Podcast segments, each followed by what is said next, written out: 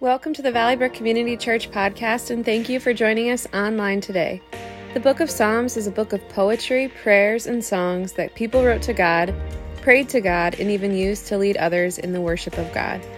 The Psalms give us insight into what a relationship with God looks like and examples of how we can pour out our joys, fears, and our heart's desires to God. Join us weekly as we spend the summer in Psalms. To watch any of our previous messages or find all listening platforms, we encourage you to visit www.valleybrook.cc forward slash on demand. Enjoy. Good morning, everybody. We want to welcome you here to our Granby campus as well as to our online campus. We're glad that you're here. Now, today we're concluding this series called Summer in the Psalms, and we're going to look at Psalm 139. But look, I want to encourage you to keep reading the Psalms. If you've been doing it this summer, continue. There's 150 of them. I would just encourage you to continue to read through them and ask God to speak to you as you read through them. Author and speaker Jennifer Rothschild was diagnosed at 15 with a rare degenerative eye disease that eventually stole her eyesight from her. And she uh, has an author who has written many studies, particularly for women. And, and in a study called Fingerprints of God, she shares this story. It was a very crowded bus, and all the passengers looked sympathetically as Susan made her way down the aisle. She fumbled with her cane, and as she nestled herself into her seat, the onlookers watched with questions and with concerns. You see, it had been a year since Susan had lost her sight. When she first became blind, she fell into a deep pit of depression. Her world had crumbled, sadness overtook her. Not only was her heart crushed, but also the heart of her husband, Mark. He so loved his wife and wanted to help her, and so he did. Inch by inch, he helped pull her out of that pit of depression, helped give her skills and confidence to regain her sense of self and independence. And that husband, so in love with his wife, did all that he could to help her in this new state of darkness. After months of Susan's blindness, she began to feel more confident, confident, and because of Mark's help, she felt like perhaps she could begin to return to her job again because she could still do it. Mark promised that he would help her, uh, of course, as always. So every day, Mark would drive his wife to work. He would walk her into the office. He would make sure she was settled. And then he would leave her and he would go to the base that was across town because Mark was a military officer. Then he would come back and get her from work.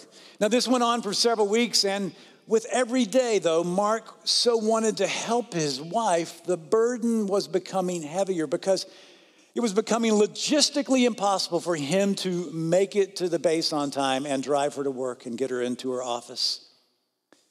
He dreaded having to tell Susan that he wasn't going to be able to drive her to work, but in the end, he had to.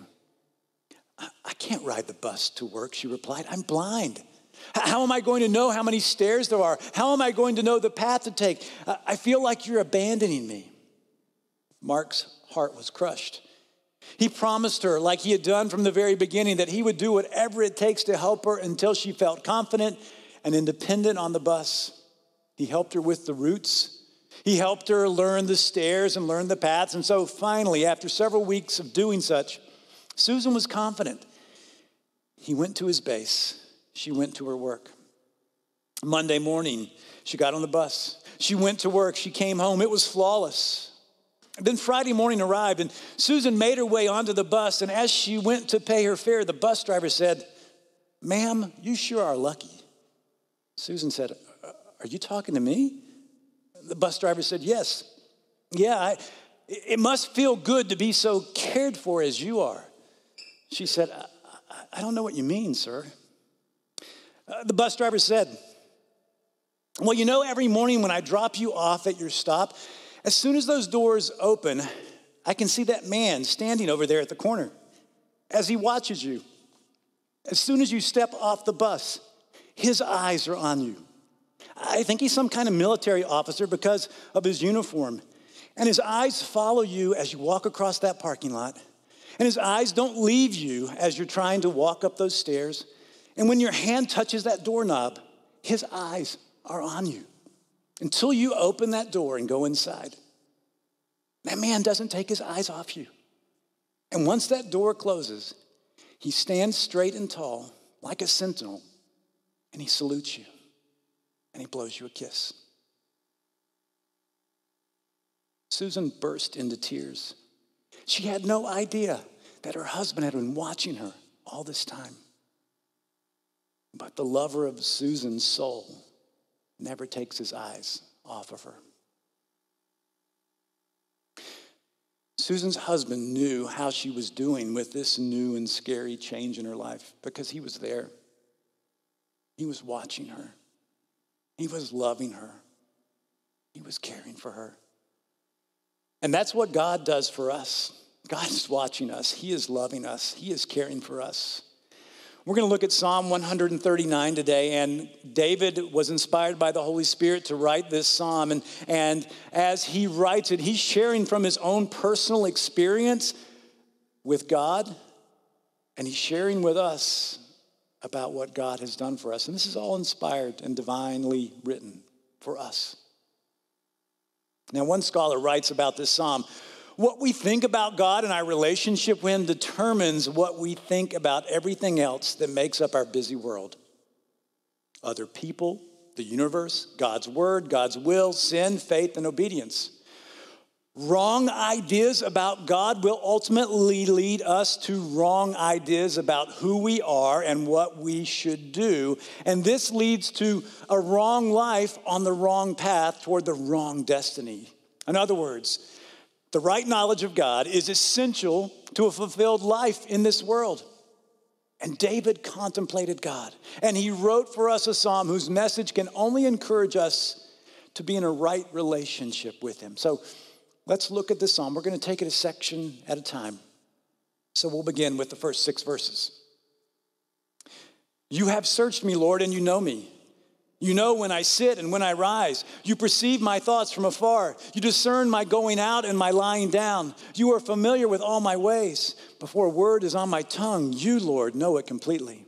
You hem me in behind and before, and you lay your hand upon me. Such knowledge is too wonderful for me, too lofty for me to attain. So, what does this mean? It means that we cannot deceive God. Let's think about that. Now, David says to God, You have searched me, Lord, and you know me. Now, the, the verb search means to examine with pain and care. The Jewish people use this word to describe digging deep into a mine or exploring land or investigating a legal case. In other words, going deep. So, what's this telling us? It's telling us that while people around us see us on the surface, see us on the outside, they observe what we do. God is going deep. He sees what's going on inside our lives, in our minds, and in our hearts. He knows our thoughts. In other words, you and I cannot deceive God. Well, think this through. Think, think, think through what you know about Scripture. Adam and Eve, the, the first humans, they disobeyed God when they didn't think God was looking. And when God came to see them, he knew that they had sinned and disobeyed them, disobeyed him. They couldn't deceive God. Now that's in the first chapter of Genesis. If you go a little bit further into the book of Genesis, you hear you read the story of Cain and Abel. Cain killed his brother. He didn't think anybody knew, but God knew. He couldn't he couldn't deceive God. David, the author of this psalm.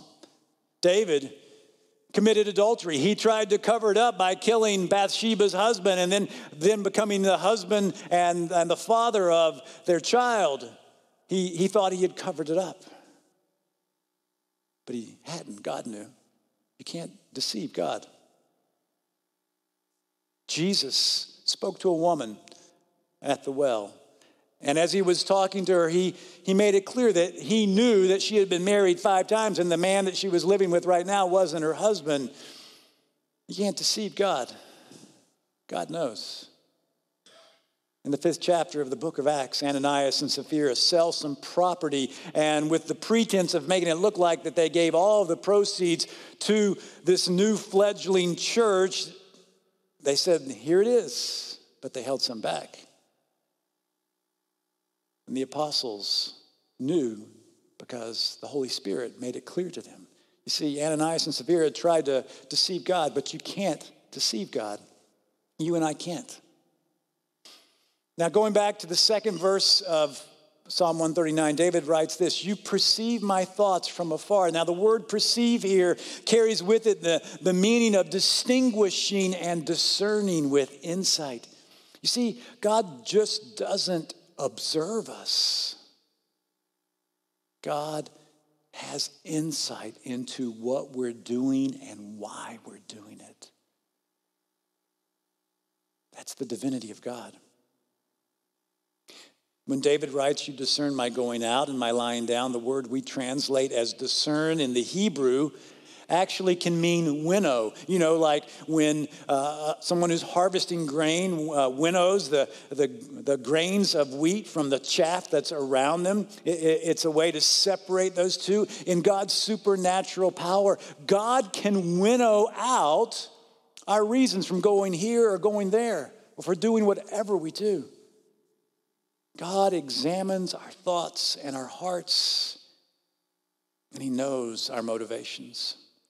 He knows us. We can't deceive God.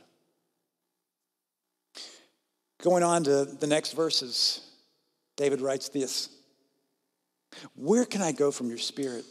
Where can I flee from your presence? If I go up into the heavens, you were there. If I make my bed in the depths, you were there. If I rise on the wings of the dawn, if I settle on the far side of the sea, even there your hand will guide me. Your right hand will hold me fast.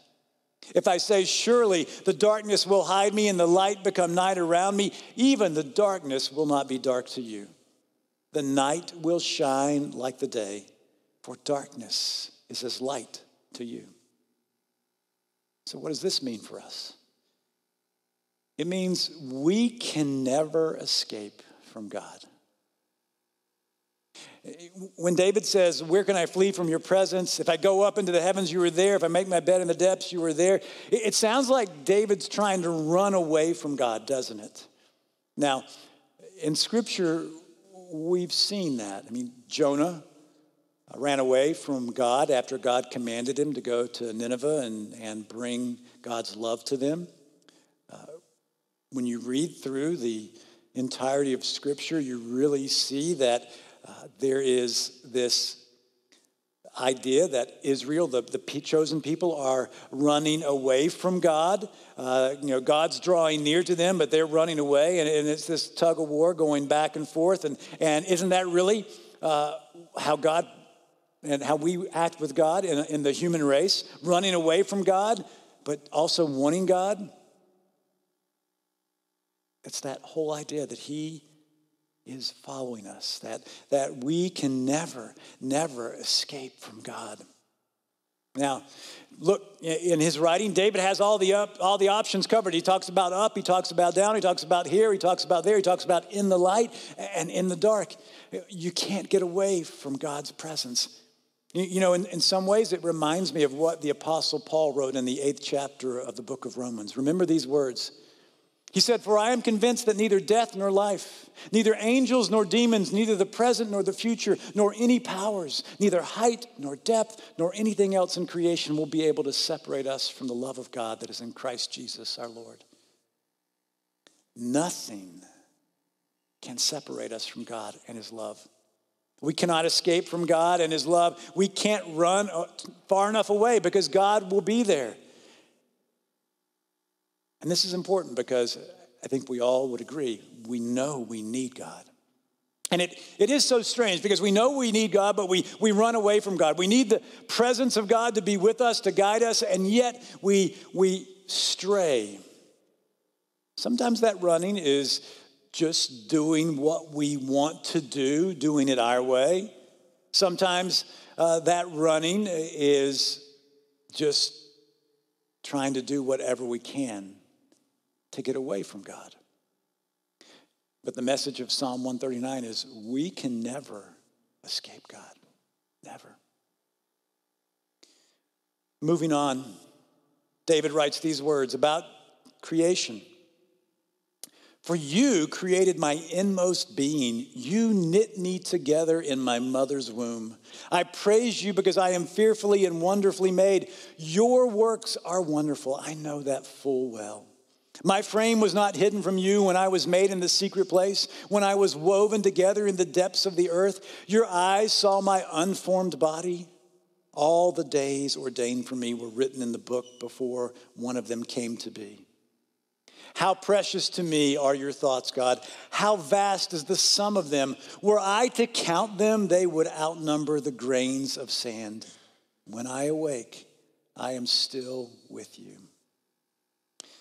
Through the miraculous creation of each of us, God is telling us that we can't really ignore God, okay?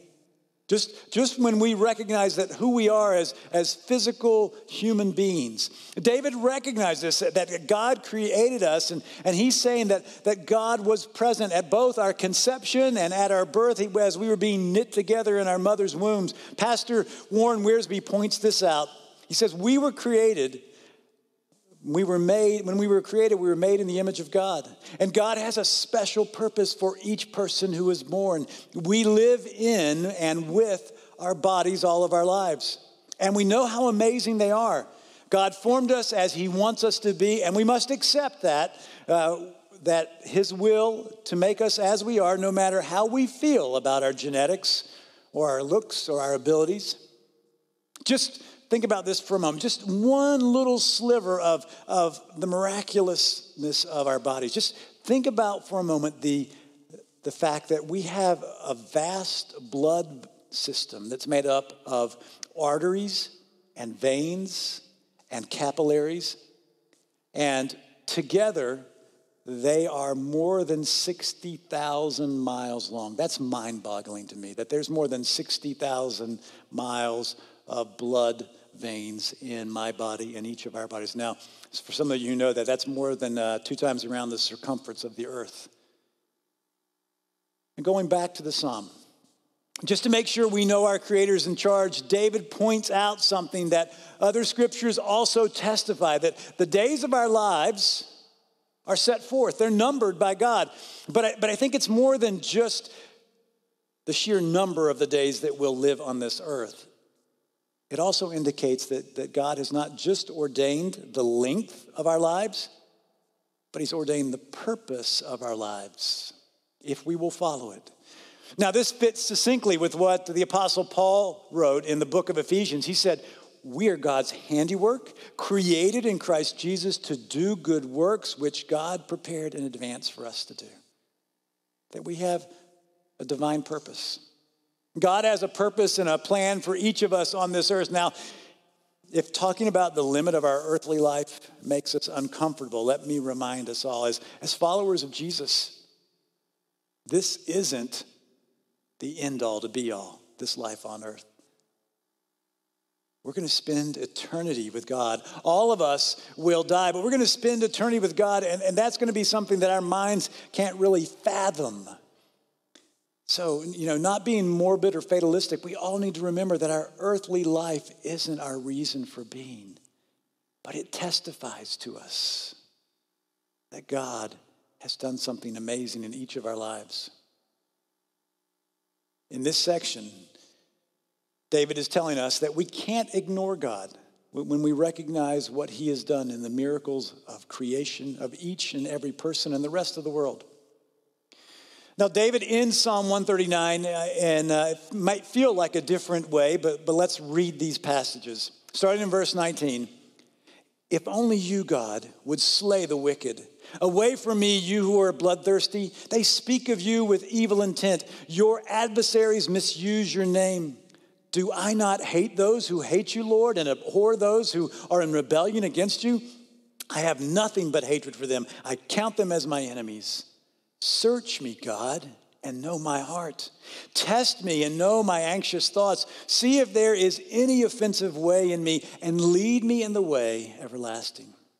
So, as it feels like the direction has changed a bit, what's David's point? Well, his point is this is that, is that you can't dispute God. Think this through. If we can't deceive God, if we can't escape God, if we can't ignore God, then it's, it's sensible that we then obey God. And for those who prefer to oppose God and dispute what he says about his word, we have to recognize what David's pointing out here that there are those who in reality are against God and they don't care how they live. They don't care what they do. They don't care what they say. And, and in this passage, David calls them wicked, bloodthirsty. He calls them adversaries and enemies of God. He describes them as rebellious people having evil intent and, and misusing God's name. And, and in his allegiance to and his alignment with God, David says that he has hatred for them. Now, that, that sounds harsh, but it's directed at those people who are openly against God because David has aligned himself with God. It, it's not hatred with evil intent, but it's hatred because he knows that they oppose God. He recognizes that their opposition is sin against God and that it's a, it's a sinful way of living. But, but then, as he closes out that section, you see that his emotions take a rather personal turn. And, and he begins to reflect on himself. And what he says there, as he brings that to, is he says, he returns to that opening thought and he says, Search me, God, and know my heart. Test me and know my anxious thoughts. See if there is any offensive way in me and lead me in the way everlasting. He doesn't want to be one of those people that he has hatred for. David is, is modeling for us a, a humbleness and a spiritual maturity because he's, he's asking God, to examine him and, and help him see if there is unrealized or unconfessed sin in his life. In the beginning of this psalm, we talked about that this psalm will help us determine your relationship with God. So let me ask some questions just for you to reflect on. Are you trying to deceive God about who you really are? You can't. So, what do you need to do? You need to get honest with yourself and be honest with God and, and confess any errors that you put on, any falsehood in your living, any sin that you're actively engaged in. But, but in doing those things, you're also committing to change those behaviors, to live a God honoring life. Maybe you're trying to escape from God. Are you? Maybe you think God feels like some cosmic cop who, you, who has caught you red handed and you don't want any part of that. You can run, but you can't hide. You can do whatever you think of to get away from God, but the reality is you can never get away from God because He'll always be there. And, and He's not a cosmic cop, He's a loving Father who wants to tell you to stop running and to, to come to Him and come to Jesus just as you are and believe in Him. And when you do that, He wants you to follow Jesus so that you'll discover that God doesn't want you to do a bunch of things, He has something for you. A relationship with Him.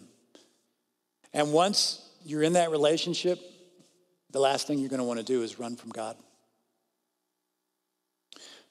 Maybe you're trying to ignore God and just forget about Him. Unfortunately, that's pretty hard to do because you and I are evidence of His reality, and this world that we live in is evidence of His reality. Recognizing that we're God's workmanship means that we understand the creative nature of God and that God created us with a purpose. And when you do that, when you recognize that, you'll want to be connected to the one who created you. Maybe, just maybe, you just want to dispute everything about God. I, I could let you be God's enemy and I could say, well, I got nothing for you, but that wouldn't be true. God is in the business of sacrificing for his enemies so that they can know him. Even if you don't believe in God, I encourage you to do this. Just say this God, if you're real, show yourself to me. Now you're thinking, well, are you asking me to pray?